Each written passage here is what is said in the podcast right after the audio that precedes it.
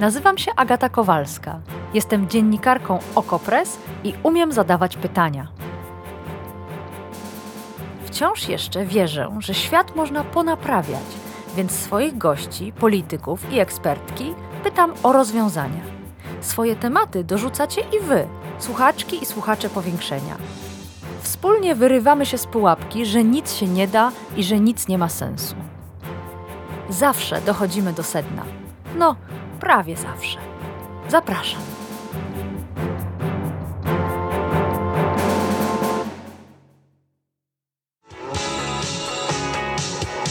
Ребят, подходите ближе.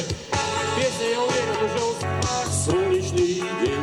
Jak słyszycie, powiększenie zaczynamy dzisiaj od piosenki, a nawet kilku. Te pienia w tle to występy artystów zorganizowane dla świeżo zmobilizowanych rosyjskich żołnierzy. Niby nic nadzwyczajnego. Nada podnosić morale.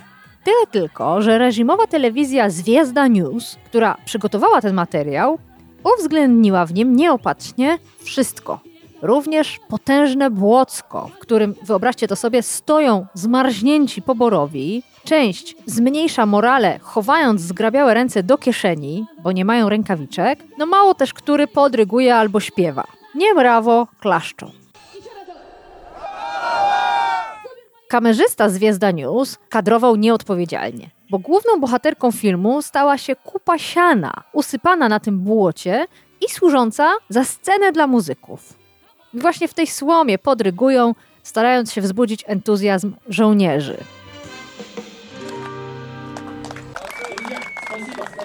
Ten filmik o koncercie na słomie i w błocie to jeden z wielu. Inne pokazują na przykład bunty poborowych, jak w Kazaniu, którzy nie mają butów, jedzenia i opału i każą swoim dowódcom wydać. Widzieliśmy też filmiki, w których poborowi wyrażają swoją opinię o rosyjskiej armii, upijając się do nieprzytomności. Pytanie, czy to pijaństwo, brak butów, opału i ogólny brak morale to jest obraz całej rosyjskiej armii. Bo może jest to obraz tylko tej części, która składa się z nowych poborowych. A może w ogóle to są wyjątki? I co by to oznaczało dla Ukrainy, która broni się przed agresorem? Czy to dobre wieści? I czy nie jest tak, że najwyższą skuteczność Putin osiąga walcząc nie z żołnierzami, a z cywilami, odcinając ich od prądu i ciepła? To sprawdzimy dzisiaj w powiększeniu.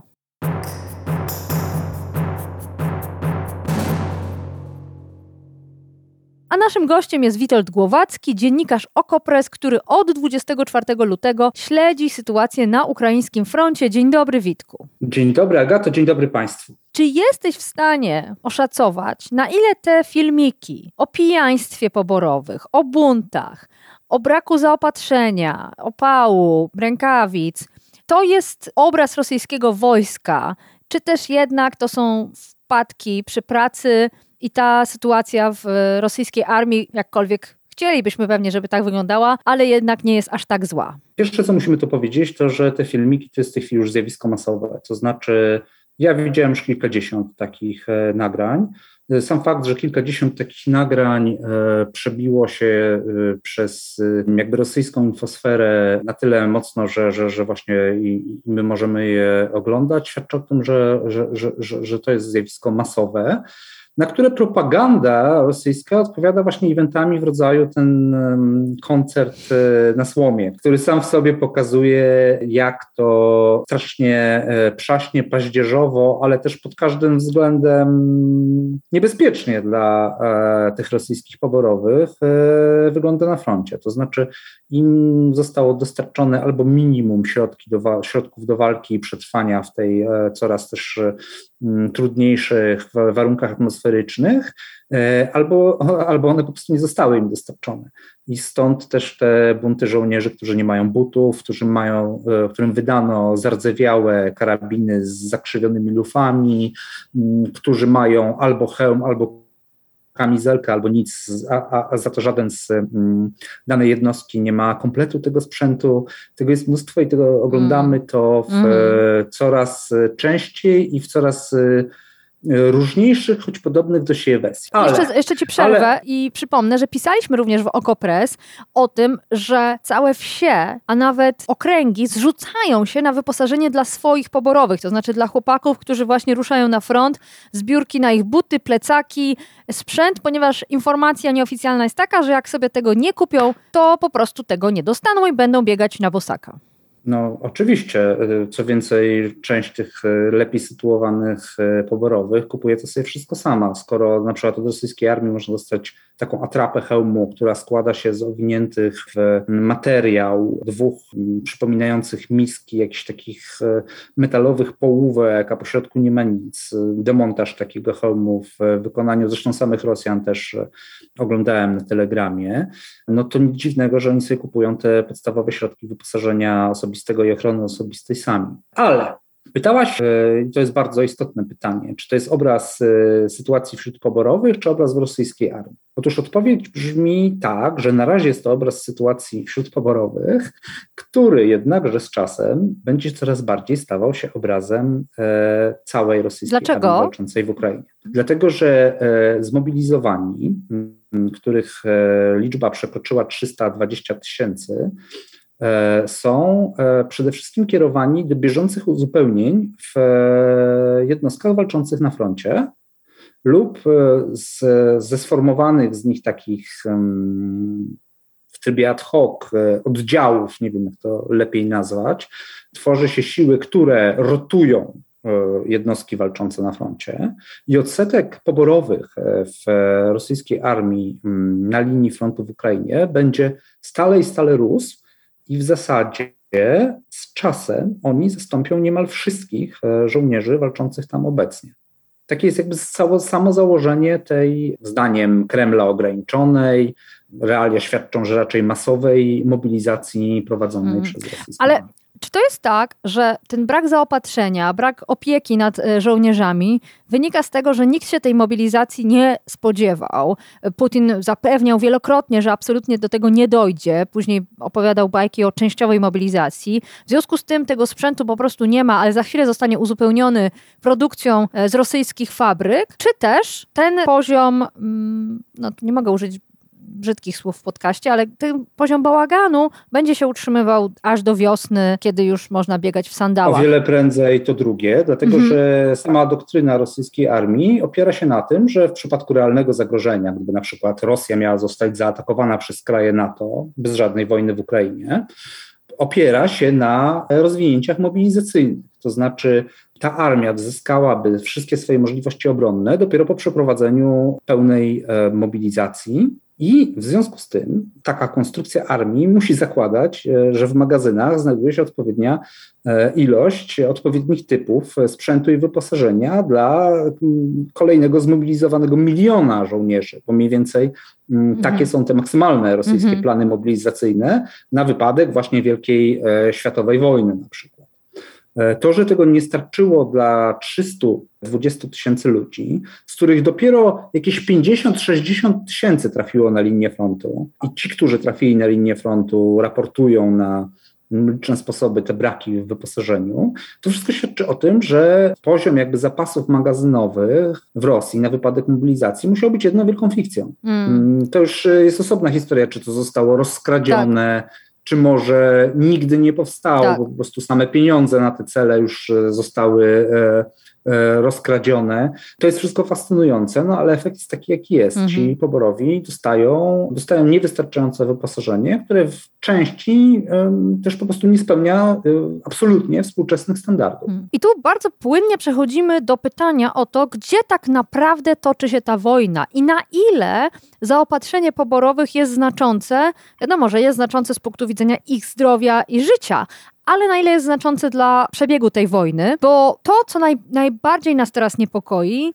to nie jest wojna militarna wojska przeciwko wojsku, tylko ataki rosyjskie na cele cywilne, szczególnie na elektrownie, na ciepłownie, na to wszystko, co utrudni życie Ukrainkom i Ukraińcom. Na ile ta część armii, odpowiedzialna za ataki rakietowe, dronami, działa skutecznie. Pamiętam, że w poprzednim odcinku w październiku, to mówiłeś dość optymistycznie, że Rosjanie owszem atakują elektrownię, ale niecelnie trafiają.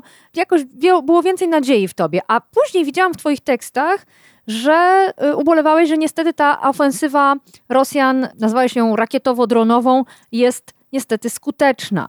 Z całą pewnością ta uruchomiona od 10 października właśnie ofensywa rakietowo-dronowa no okazała się mocno skuteczna, jeżeli chodzi o niszczenie ukraińskiej infrastruktury energetycznej i ciepłowniczej. To, to stwarza no, bardzo poważne zagrożenia dla ludności cywilnej w skali właściwie całego kraju, ale w szczególności w dużych miastach przed nadchodzącą zimą. Szczęśliwie od kilkunastu już dni można mówić o tym, że natężenie tej e, powietrznej, dronowo-rakietowej ofensywy słabnie. Liczba ataków przeprowadzanych w ciągu jednego takiego przeciętnego dnia e, powolutku, powolutku maleje. E, I jest nadzieja, że po prostu zasoby sprzętu, które Rosjanie do tego mają, to znaczy zarówno pocisków manewrujących, jak i dronów kamikaze produkcji irańskiej lub też montowanych, zdaje się, w rosyjskich zakładach ich klonów, e, no po prostu maleje.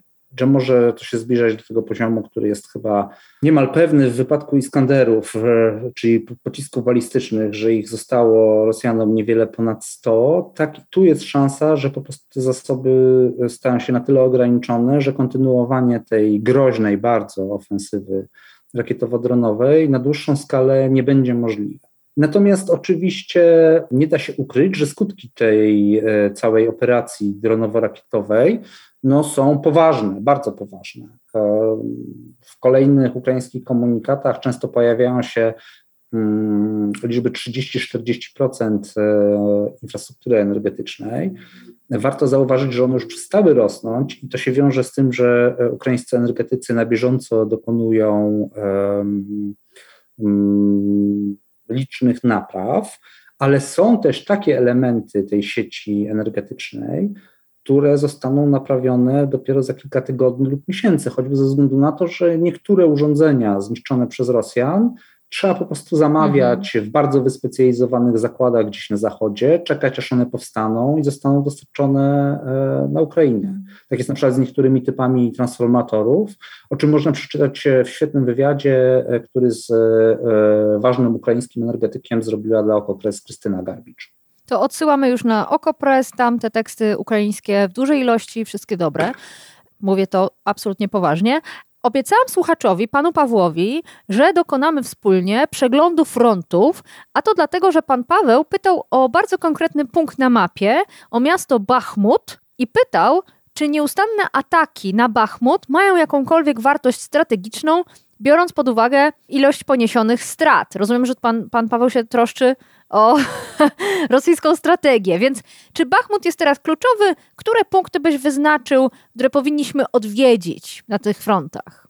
E, Bachmut pozostaje trochę niewyjaśnioną, trochę irracjonalną e, rosyjską obsesją od e, pierwszych dni lipca. Powiedzmy najpierw, gdzie to miasto leży. Może ma jakieś znaczenie strategiczne?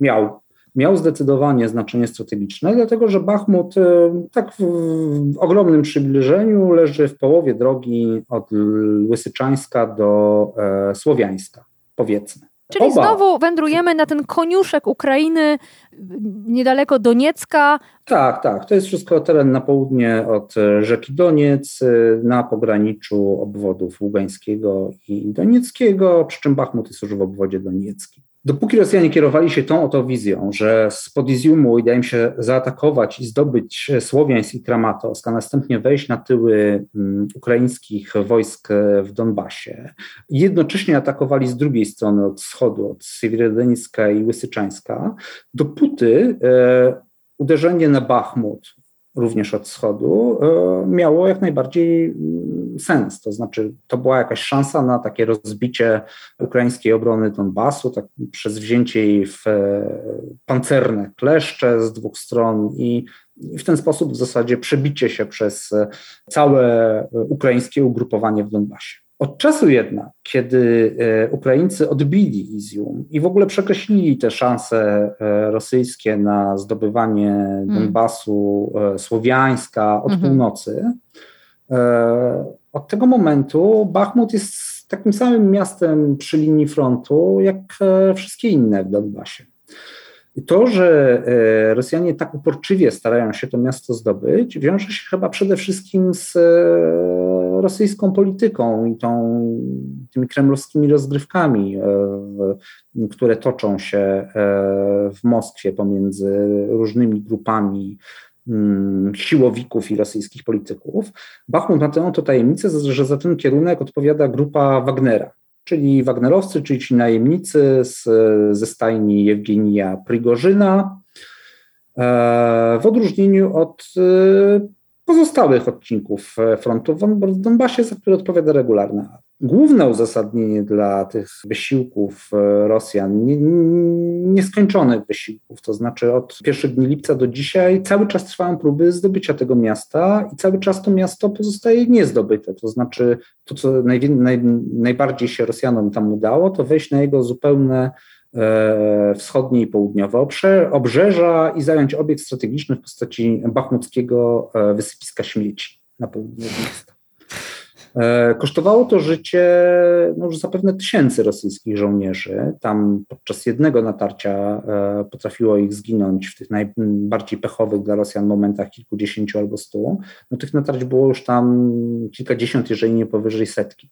Więc to jest miejsce bardzo krwawych dla Rosjan Jedyny sposób, w jaki można wytłumaczyć to, dlaczego oni aż tak dzisiaj w, czy w październiku upierają się na ów Bachmut, chociaż ten atak stracił już ten swój strategiczny sens po zajęciu Iziumu, właśnie wiąże się z e, tym, co się dzieje między Prigorzynem a mm, dowództwem armii, hmm. szefostwem MONU, czyli jakimś rodzajem rywalizacji, konkurencji. Zapewne ludzie Prigorzyna chcą pokazać w ten sposób, że e, walczą w sposób bardziej efektywny i są bardziej wartościowi hmm. od e, regularnych żołnierzy, co zresztą i tak jest raczej dość jasne, również z rosyjskiej perspektywy. Jakie inne punkty na froncie, na frontach powinniśmy w tym miesiącu, w listopadzie, szczególnie obserwować? Zdecydowanie powinniśmy obserwować to, co dzieje się jeszcze dalej, to znaczy na północ od Bachmutu i w ogóle linii rzeki Doniec, czyli to, co się dzieje wzdłuż drogi mm, R66 łączącej Rubiżne, Kreminną i Światowe. Tam ciągle trwa bardzo powolna w tej chwili, ale skuteczna ukraińska e, ofensywa. W jej wyniku Ukraińcy zdążyli się już do tej strategicznie ważnej dla Rosjan drogi e, bardzo mocno zbliżyć.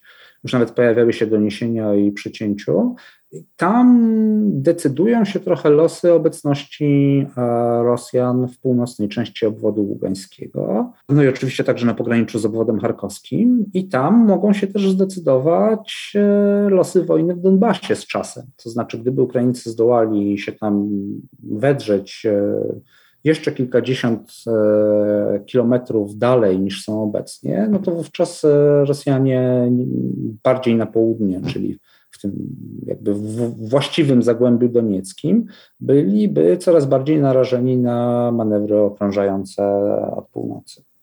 Więc to jest bardzo ważny obszar frontu i nieodmiennie bardzo ważnym obszarem frontu e, pozostaje północna część e, prawobrzeżnej Chersonszczyzny i cała prawobrzeżna Chersonszczyzna z Chersoniem włącznie. Tam ciągle jest możliwe, że albo Rosjanie wycofają się na lewy, czyli wschodni brzeg Dniepru, albo że zostaną do tego zmuszeni przez nacierających Ukraińców. Obecnie na tym odcinku frontu trwa rodzaj pauzy operacyjnej po stronie e, Ukraińców, co jednak nie zmienia faktu, że, że, że, że toczą się tam intensywne pozycyjne walki. A porty czarnomorskie, Krym, czy powinniśmy mm, w tym miesiącu również liczyć na jakieś spektakularne, udane ataki? Ja myślę, że jest to jak najbardziej możliwe, zwłaszcza po tym, co zademonstrowali Ukraińcy atakując port z, Sewastopolu. Co prawda do dziś nie przyznali się jednoznacznie do przeprowadzenia tego ataku, no ale taki atak miał miejsce. To był kombinowany atak dronów nawodnych i powietrznych, bardzo skuteczny, bo skutkował uszkodzeniami do czterech rosyjskich okrętów i był takim policzkiem wymierzonym w twarz floty czarnomorskiej i zdaje się nawet w jej okręt flagowy. Więc Ukraińcy zademonstrowali, że takie możliwości mają i że rosyjskie okręty i w portach, i na Morzu Czarnym naprawdę nie mogą się już czuć bezpieczne. Bo jednocześnie Ukraińcy mm, pokazali w ten sposób, że mają odpowiednią technologię do nie tylko do samego przeprowadzenia też tego ataku, ale też do jakby pokierowania. To znaczy e, w jakiś sposób drony przebywające bardzo daleko już od e, kontrolowanych przez Ukrainę wybrzeży mm, zachowały łączność z mm, ze swymi operatorami.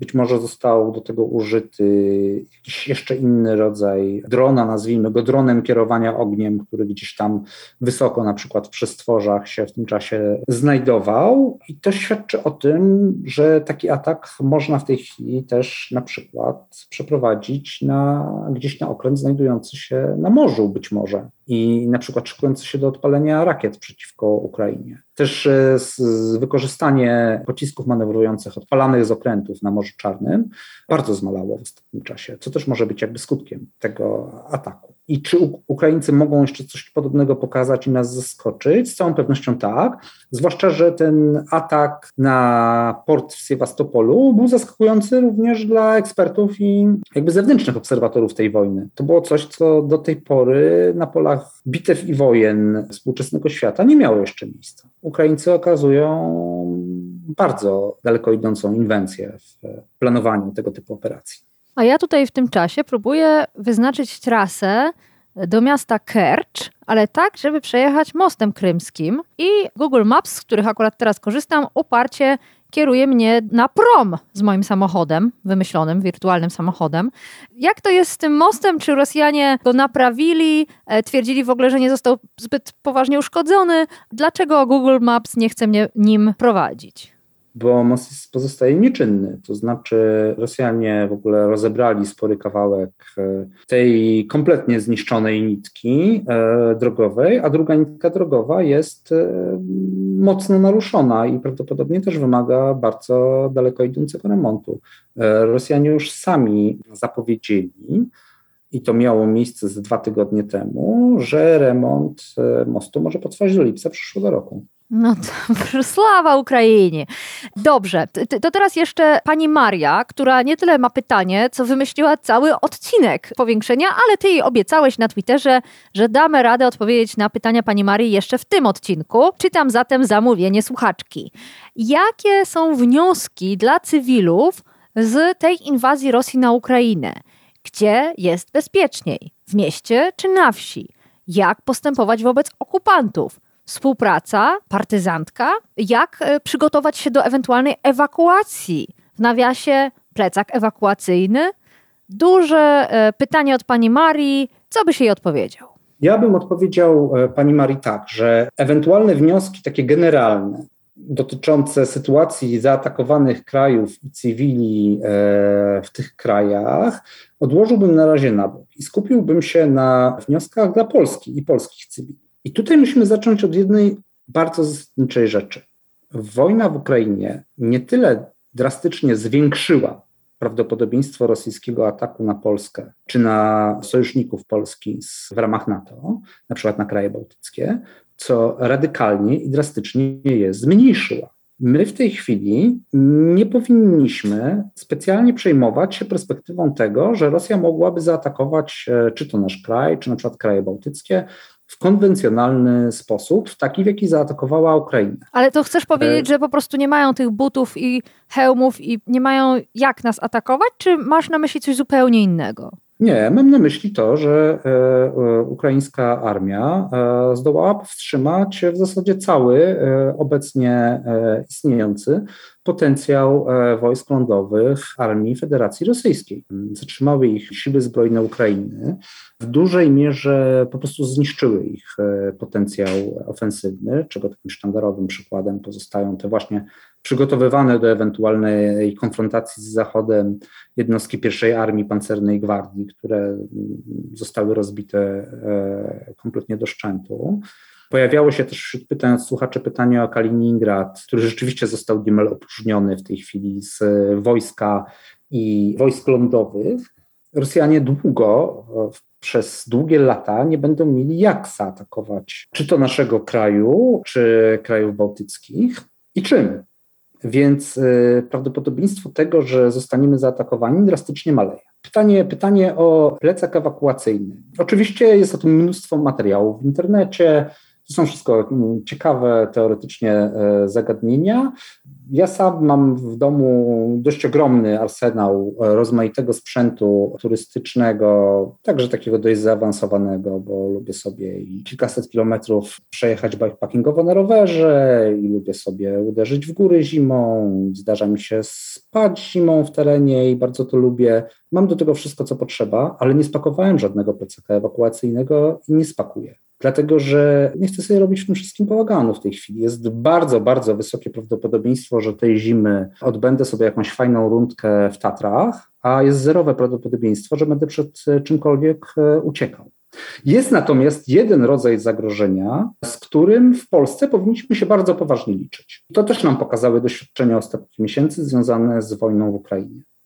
E, choćby atak na Nord Stream. Mm. To znaczy, e, nie wykluczałbym absolutnie e, takiej oto możliwości, że Rosja dokona jakiegoś rodzaju ataku na infrastrukturę energetyczną, czy to Polski, czy w ogóle krajów europejskich, czy tych krajów graniczących tak zwanej wschodniej flanki NATO, E, która spowodowałaby na przykład przejściowe blackouty w, e, na przykład w dużych miastach. I nie mam tu na myśli ataku rakietowego czy e, z pomocą dronów kamikadze, tylko raczej mam na myśli jakieś na przykład kombinację ataku cybernetycznego z jakimiś aktami sabotażu wykonanymi gdzieś w lesie przeciwko kilku kluczowym liniom energetycznym, co niestety ciągle jest do zrobienia i długo będzie, bo też trochę nie sposób jakby tych wszystkich e, setek i tysięcy kilometrów owych linii energetycznych e, upilnować. I z tym, że mogłyby nastąpić jakieś takie e, przejściowe, kilkudniowe sytuacje blackoutowe w dużych miastach, zwłaszcza, tak, z tym bym się jak najbardziej liczył. I do tego nie jest nam potrzebny żaden plecak ewakuacyjny, nie jest nam potrzebny sprzęt survivalowy, ani e, sprzęt do nocowania w terenie i tak dalej, ale kilka rzeczy w domu zawsze warto mieć. To wymieńmy taki zestaw. Tak, to w najbardziej podstawowym e, takim ujęciu i to naprawdę to są rzeczy, które przydadzą nam się w codziennym życiu i które nie oznaczają żadnych zbędnych dodatkowych inwestycji. E, po pierwsze musimy mieć w domu latarkę i mały, ale mm, starczający na kilka dni zapas świec. To jest to, co z całą pewnością powinniśmy mieć, co warto mieć w domu, nie tylko w wypadku blackoutów, a świece mogą nam w razie czego dać mm, miły nastrój również poza sytuacją jakiegokolwiek zagrożenia. Powinniśmy pamiętać, żeby mieć powerbank lub powerbanki dla członków rodziny. Idą akurat e, e, Mikołajki, to jest idealny prezent na Mikołajki, więc dawajmy sobie powerbanki. One się przydają również w życiu codziennym. Ostatnia rzecz, o której warto myśleć, do której jesteśmy doskonale mm, przygotowani i przećwiczeni przez czasy pandemii, to te przysłowiowe dwie paczki ryżu więcej czy makaronu, w razie czego miejmy taki zapas e, na czarną godzinę, gdyby przez e, owe dwa, trzy dni na przykład miało w dużym mieście nie być prądu. Jak już ktoś bardzo chce, to osoby w pełni uzależnione od energii elektrycznej, jeżeli chodzi o gotowanie, e, mogą sobie jeszcze nabyć niedrogi turystyczny palnik gazowy, jedną czy dwie butle czy wykorzystamy to w codziennym życiu? No, mam nadzieję, że wykorzystamy, bo będziemy jak najwięcej czasu spędzać na dworze, na wycieczkach outdoorowych i wtedy uroczo jest sobie czymś takim zagotować herbatkę. Na czarną godzinę warto ewentualnie coś takiego mieć. To w zasadzie tyle. No może jeszcze 5-litrowy baniak z wodą na każdego mieszkańca domu i naprawdę nie musimy z tym przesadzać. To, co nam w najgorszym razie grozi, to na przykład właśnie dwu, trzydniowy blackout, w trakcie którego i tak pomoc niezbędną zorganizują władze państwa i samorządy. To znaczy na ulicach pojawią się beczkowozy z wodą. Jeżeli sytuacja będzie e, trudna, to pojawią się też żołnierze rozdający konserwy i makaron. I wiadra, i najważniejsze, czyli wiadra z internetem.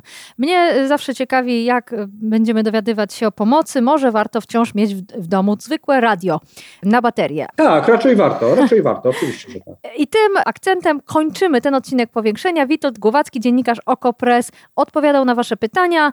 Ciąg dalszy pytań, bo mam ich jeszcze kilka, co najmniej kilka od e, słuchaczek i słuchaczy. W następnym e, takim odcinku, do tego czasu czekam na kolejne wątki, wątpliwości, opinie, a Witkowi już dziękuję. Do usłyszenia.